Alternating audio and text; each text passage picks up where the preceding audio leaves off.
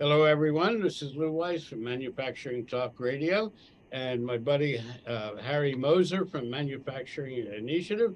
There he is.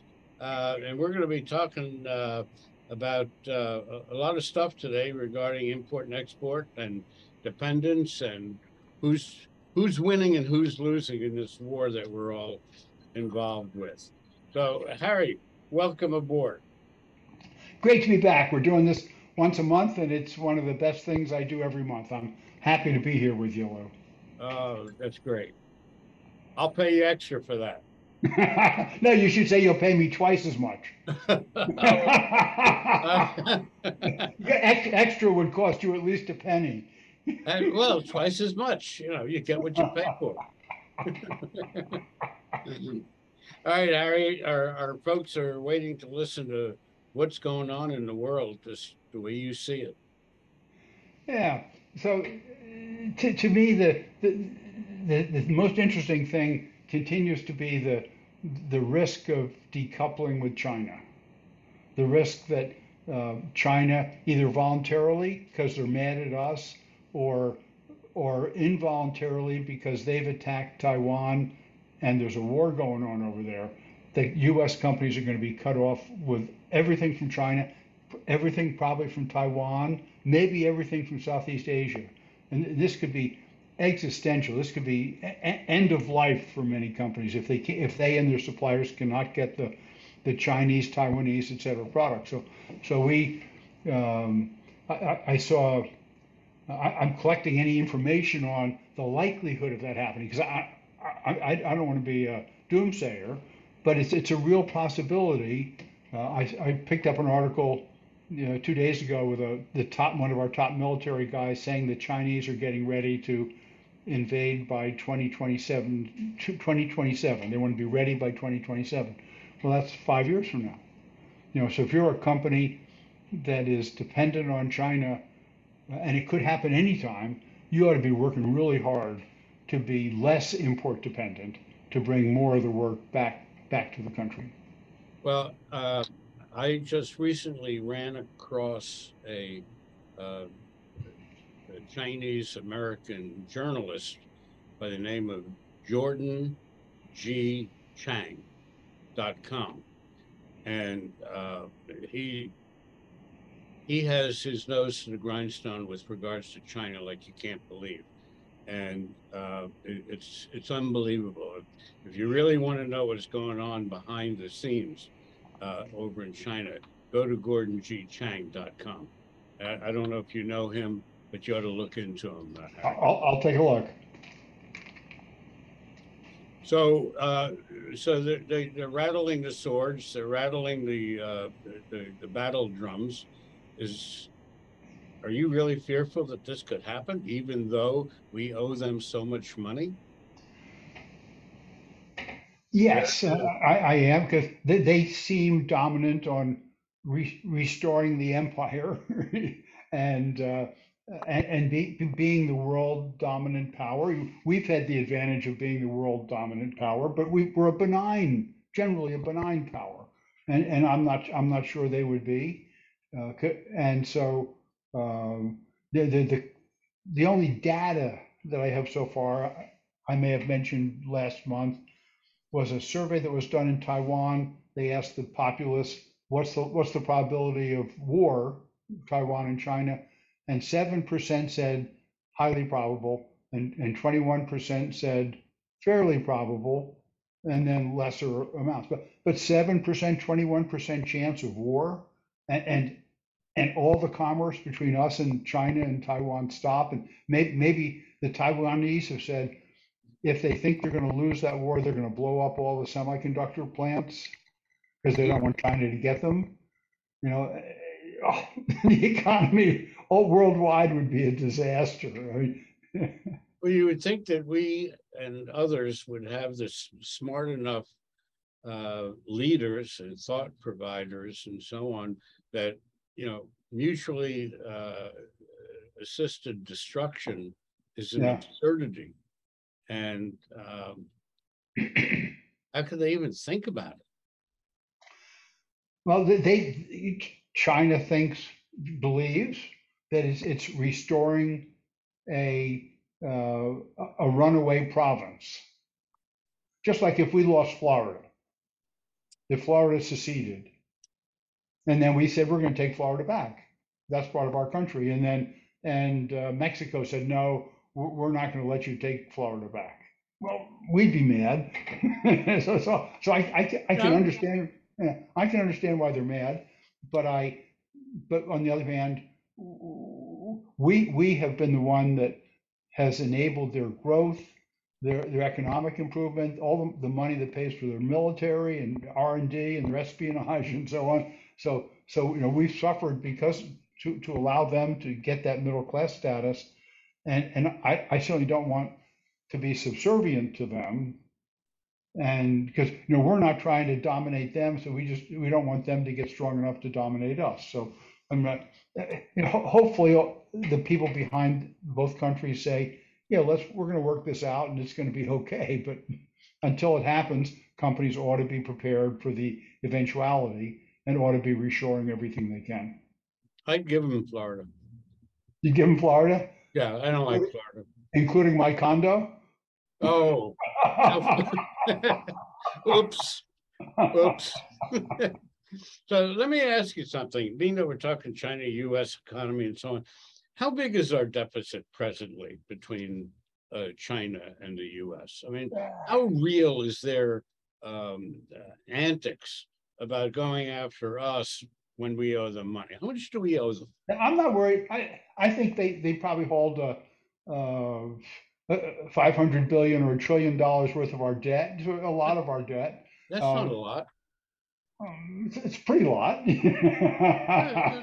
uh, Yeah, You know, but- but- I mean, it's real money, you know. Yeah, well, every once in a while they threaten to um, to sell it, and and because the implication is that it would drive down the dollar, because they're buying it drove up the dollar, so they're selling it would drive down the dollar. And I say go to it, knock yourself out, because if they if they sell it and the dollar goes down and the Chinese currency goes up, then their product won't be so cheap anymore, and we won't have a, such a big trade deficit with them. So I'd love to have them. I'm not, I don't want them to sell a trillion dollars in one day, you know, but No. they, and they don't want to either because they're not going to get value for it. But if they if they spread it out over a year or two years, announce they're going to do it, I think it'd be great for the United States for them for them to do so. And I'm sure you'd be willing to buy some of those bonds and and keep Oh, the sure. US afloat. Absolutely, absolutely. No, I'll- I'll this is, this is almost like a no-no-win world scenario. Yeah. So you, Nobody you can win. Yes, about our trade deficit. O- Overall, in 2021, it was 1.1 trillion. So 1.1 with trillion with a T dollars. Our- imports were that much larger than our exports, record level. And with China, I can't remember exactly, but but I think I think our imports from China are 500 billion roughly a year with a B, and our trade deficit with China is 300 or 350 billion. So the, the, the imports are a fifth of our imports. The trade deficit is uh, a third of our total trade deficit. But the other interest, other interesting thing on this uh, trade deficit subject is that the Chinese trade deficit, trade surplus with the U.S., so roughly 300 billion, 400 billion dollars, many years is about the same as their trade surplus with the world. So another way of putting that is that China has roughly trade balance with all the other countries and a huge trade surplus with the United States. So, so I, believe that they have intentionally made a policy, told their companies, sell into the US, undercut the US economy, undercut US manufacturing, which will weaken their budget, weaken their military, weaken their resolve. And so that if eventually it comes to some kind of a conflict, uh, they'll be softened up for, for what happened. So, so you know, like they allow themselves to have trade deficits with Germany and maybe Japan and South Korea and all these places, but with us huge trade surpluses. You know, it's interesting, there's a, and I- and unfortunately, I don't remember the name of the author, but there was a book written by a former CIA uh, intelligence officer Uh, the name of the book is The 100 Year Marathon. And it talks about what China has been planning and putting, uh, uh, effectuating it and putting it into the process of their strategy for the last 60, 70 years going forward for another 30, 40 years. Yep. Uh, I, I read the book when I was up at Cape Cod, lying on a beach, resting and relaxing, and I was freaking out. Mhm. I was freaking out. It's a, it's scary. They know what they're doing. They're smart people. And um, we may not have as smart of people right now. Yeah. Well, they're, they're very disciplined. Uh, Very. They've taken the long-term approach. The people work hard. You know, the government is, it- the government does, they don't seem to have to do what's popular. They do what's necessary to achieve their objectives. That's a nice way to be. Whereas here, you know, all the politicians, almost all the politicians are doing whatever it takes to get reelected. Some successfully, some not. Uh, that's the big political game here in this country, and that's the next election. So that's, uh, in my opinion, a unfortunate situation. No, So uh, in, in regards to uh, China, and China does build actually a lot of uh, uh, materials and parts for us for our own defense industry. How's that going to work out? Yeah, the, I, I don't think we get many components for defense. We get a fair number for aviation, Okay, okay? Commercial aviation, like Boeing. But I, I don't think there's parts, I don't think there's intentionally parts of the F-35 or the nuclear submarines coming out of China. Wh- what But- about the electronics and the uh, sensors and transistors? and stuff? Yeah, I, I d- I do hear stories once in a while about counterfeit and altered parts that military contractors obtain to save money or because they can't get the, the, you know, the original thing. And that those parts may have been altered by China, may have, I mean, I, I worry they've got some software in them that when they, s- when they send the signal out, all of our planes will fall out of the sky. So, so Yeah. we're, stupid. I mean, if, if I were the Pentagon and I found, you know, that uh, Raytheon was buying stuff like that that came out of China, it, the penalties would be immense. Oh, absolutely. And, you know, so much for cybersecurity, buying from our adversaries. Yeah, Yeah. stupid. Does that have something to do with keep your enemies closer? Yeah. No, that's not a good idea. Harry, you got some uh, charts and graphs for our audience uh, regarding uh, trade balances and uh, off uh, sourcing offshore. Why don't you give us a little insight into that? Okay, Pictures are always worth uh, a bazillion words. okay, did that come up? Uh, now it did, yes. Okay, this, just to put things in perspective on, on the trade, uh, the, the, blue, uh, chart, the blue, blue bar is our imports and the, but if, you adjust that to, uh, to, uh, for the fact that the US pricing is maybe 20, 30% higher than the imports, you go from two and a half trillion a year to about three, three and a quarter trillion at US price levels. And if you compare that to US manufacturing production, two and a half trillion, you can see that we're importing 20% or so more than we're producing. All right. So, so it's a, you know, i- i- we're, we're, not self-sufficient. We're significantly dependent on, on uh, imports a- and especially and most at risk from China. But why don't I just go through all the slides now? Sure. And then. And then we won't have to bring them up again. I, I think, I think that'll work pretty well. No problem. So here- here's another chart that Jack Kerr did for me. Jack's a, a real good guy, an Excel expert. He's, he, and he focuses on doing things for manufacturing companies. And he took different categories of products, uh, and you can see the names of the categories there at the in the bottom of the chart. And it, the red shows for that category how much we import, and the green shows how much we export. And you can see there's a lot more red than green. That's that's that's the trade deficit. but the more, int- but we already knew that. The more interesting thing is that when you look and say, well, where do we have trade surpluses? So where is the green bigger than the red? Well, there's a couple that are okay, like aircraft. We know we're pretty pretty good. Used to be pretty good with Boeing at least. And uh, but but other than that, we have trade surpluses primarily in agricultural commodities, corn, soybeans, you know, th- th- things like that, oil.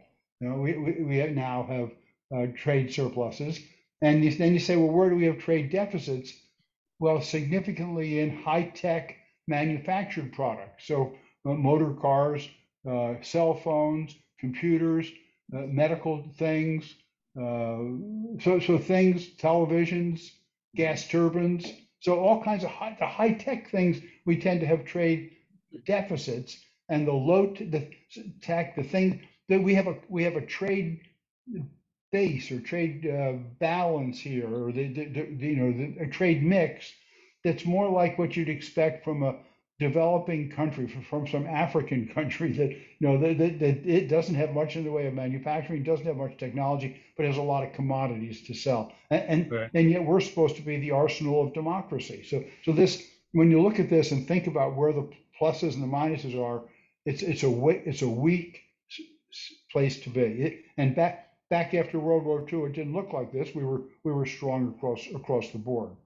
Um, ne- next talking about the trade deficit, this chart shows the uh, the trade balance. So the the the uh, exports minus the imports uh, as a percentage of the GDP, because the GDP grows, prices change, et cetera, et cetera. And you can see it's overall it's gotten worse.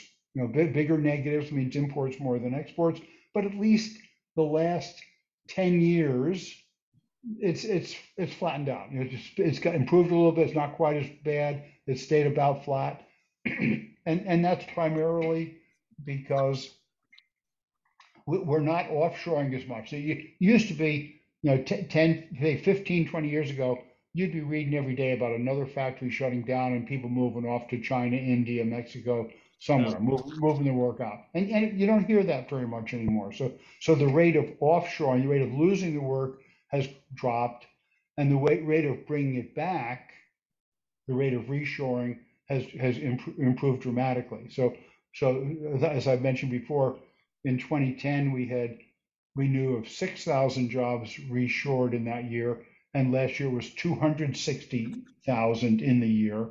Looks like 350,000 this year. So so we're losing less, we're bringing back more, and therefore at least we're stable on the trade front but not, uh, but we, I, I want to get that back up to neutral. So our imports equal our exports.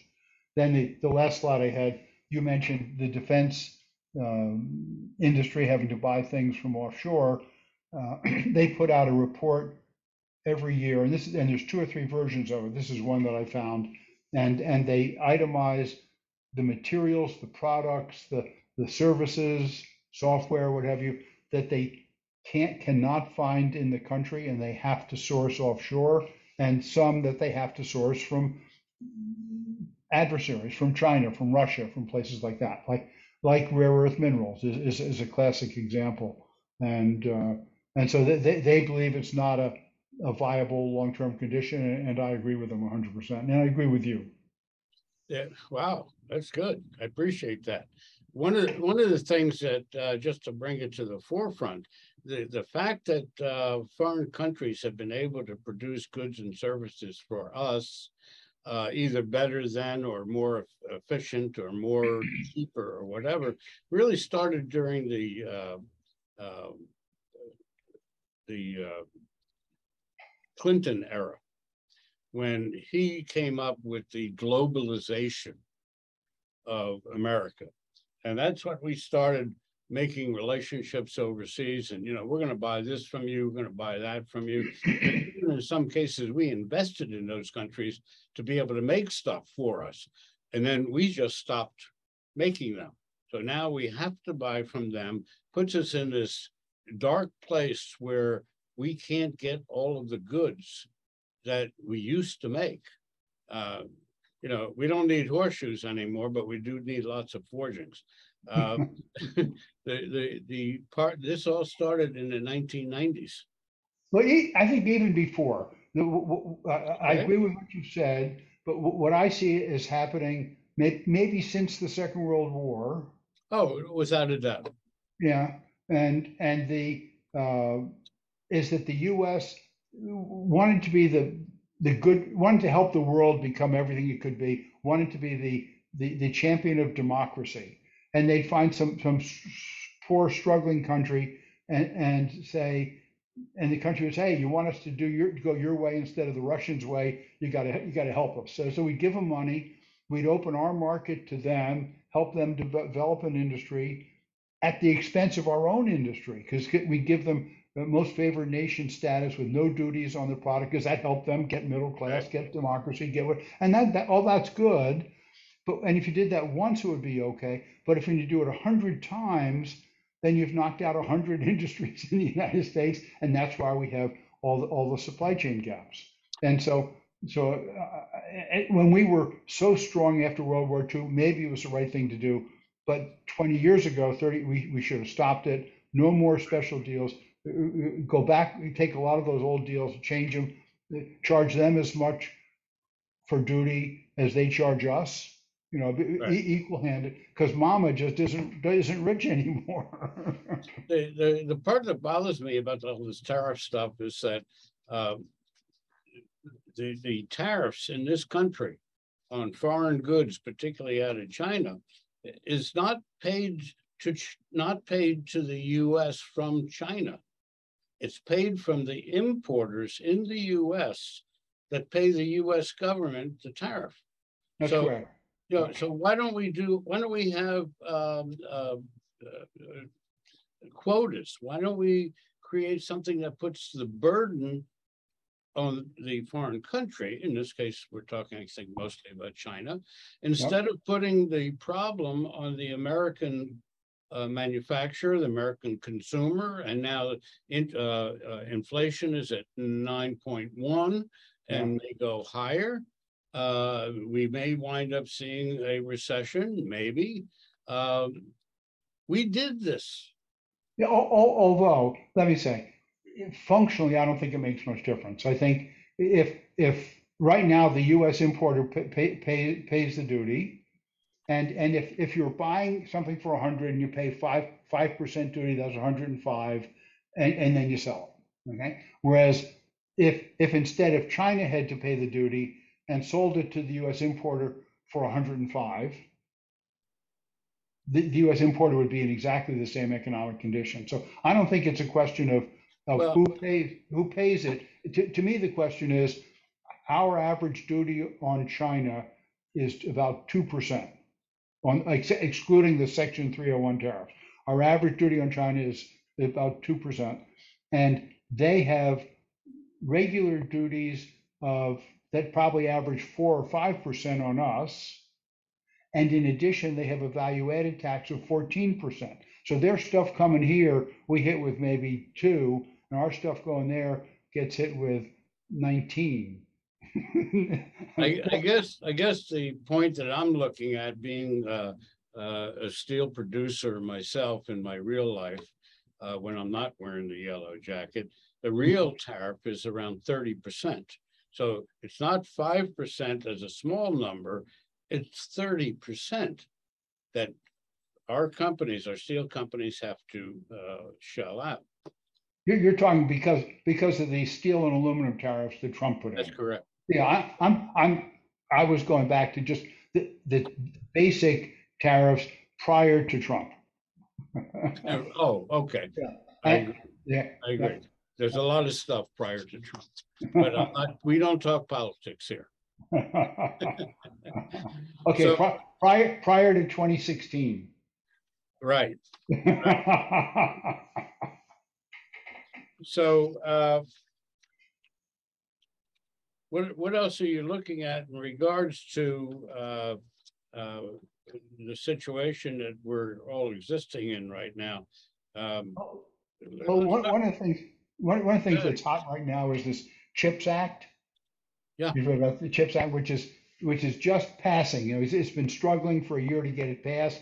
And, and it was held up because the Democrats and Republicans couldn't agree. The Democrats had, had added in a bunch of unrelated th- items that they wanted to get passed, and the Republicans said no, and, and, and eventually a lot of that got pulled out. And so it's now primarily just a chips thing, which is going to come up with something like $54 billion, most, most of which will go to subsidized chip foundries, some of which is for R&D and universities. And this is a feeding frenzy on all the money that's going to be going to be put out for everybody. And, and overall, I think that's a good thing. And it, and it looks like it's going to pass, uh, Yes. maybe this week, total pass, and then Biden will sign it. And, uh, and going, and, and it's, it's the right thing to do. And we, it- it- chips are just too important for technology not, not to do it. But as, as I think I mentioned last time, the, um, if you, if you just build dozens of chip foundries here and we make massive amounts of chips, I- I'm, I'm sure there's going to be excess chip capacity in the future because every country now, every big country is building chip And- foundries. And not too far into the future either. Yeah, it could, it could be in six months, but certainly in five years when these plants are all built, there's Yeah. going to be, some of them are going to go bankrupt, I think. Well, And- not, not only that, but the chips that they're making today uh, are, they have like two hundred thousand uh, transistors on a Yeah. chip. Yeah, So you don't even need as many chips as many, yeah. as, as before. But Uh, there is, there is increasing need for them in the EVs and, uh, you know, electric pencil sharpeners, you know.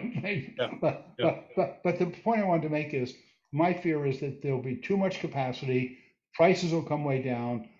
Our chips, it's generally agreed, our, our manufacturing cost of the chips is gonna be 20, 30% higher than other country, than China, Taiwan, labor rates, et cetera.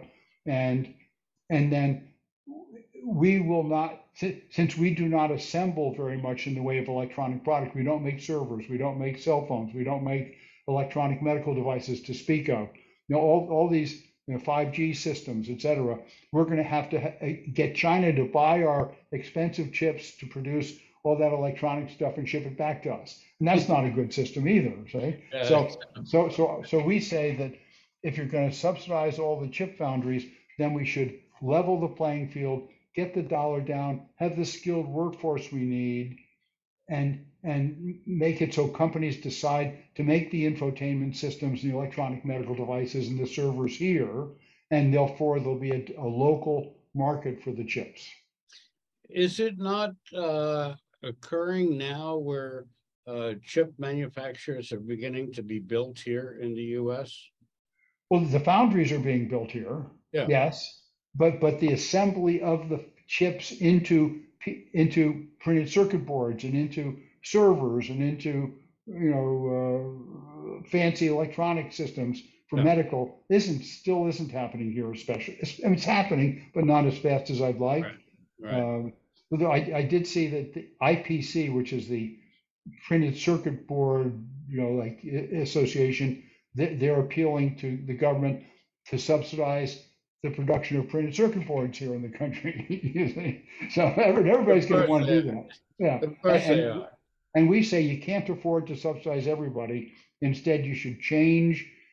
Instead of helping everybody push their way up the hill, you should build a path around the hill so you, so they can all get along on their own. That's my that's my In- Interesting thought. yeah. What, what kind of political party do we need to make all that happen? Uh, we'll, we'll work on that. So Oh, okay. another thing I, I wanted to get in, we, we talked a bit about the critical materials. You know, what, what are the critical materials that we need? And, and, and it's obvious that chips and computers and, and rare earth minerals and things like that are important. But you also need a broad range of goods to support the critical materials. So you go back to World War II, and we converted auto factories to make tanks. And it, and you can, can never have enough tank factories. You have to have other factories that you can convert and machine tools that you can use to make the things that you want to make during the war. And so, as, as an example, my dad, his whole career worked at Singer Sewing Machine in Elizabeth, New Jersey. And during the Second World War, he, he was there making bomb sights to make bomb bombing more accurate. Okay, and they used the the machines, the, the you know the heat treating, the everything else there at the Singer factory to be able to produce that. So so if you don't have this broad range of manufacturing capability, when you need to start making all high volumes of all kinds of stuff that you need for the conflict, or because you can't get product out of the other country, you're screwed.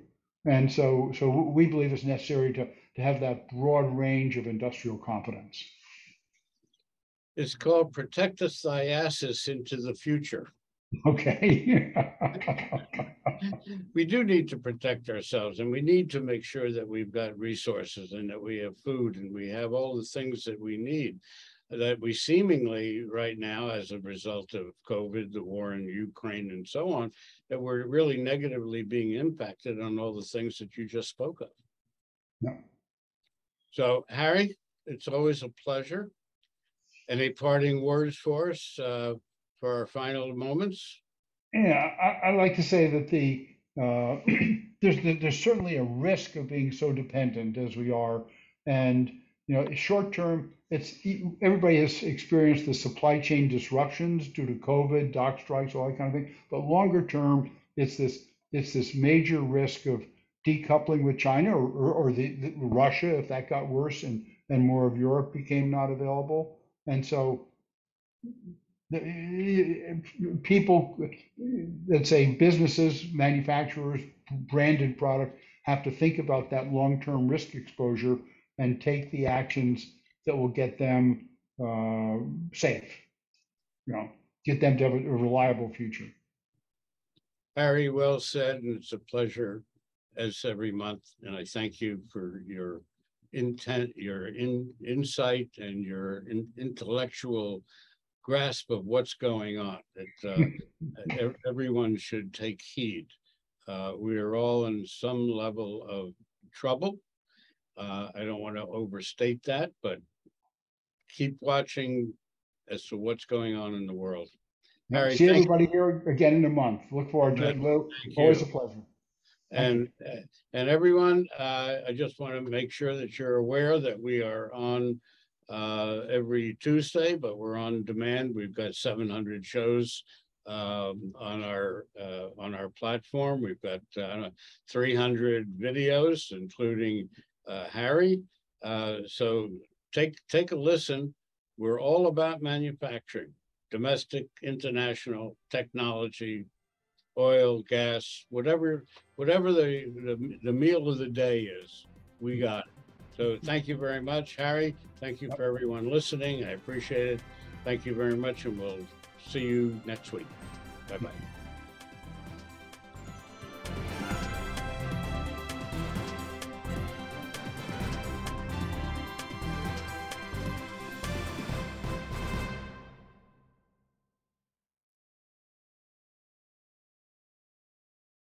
This podcast is a part of the C Suite Radio Network. For more top business podcasts, visit c-suiteradio.com.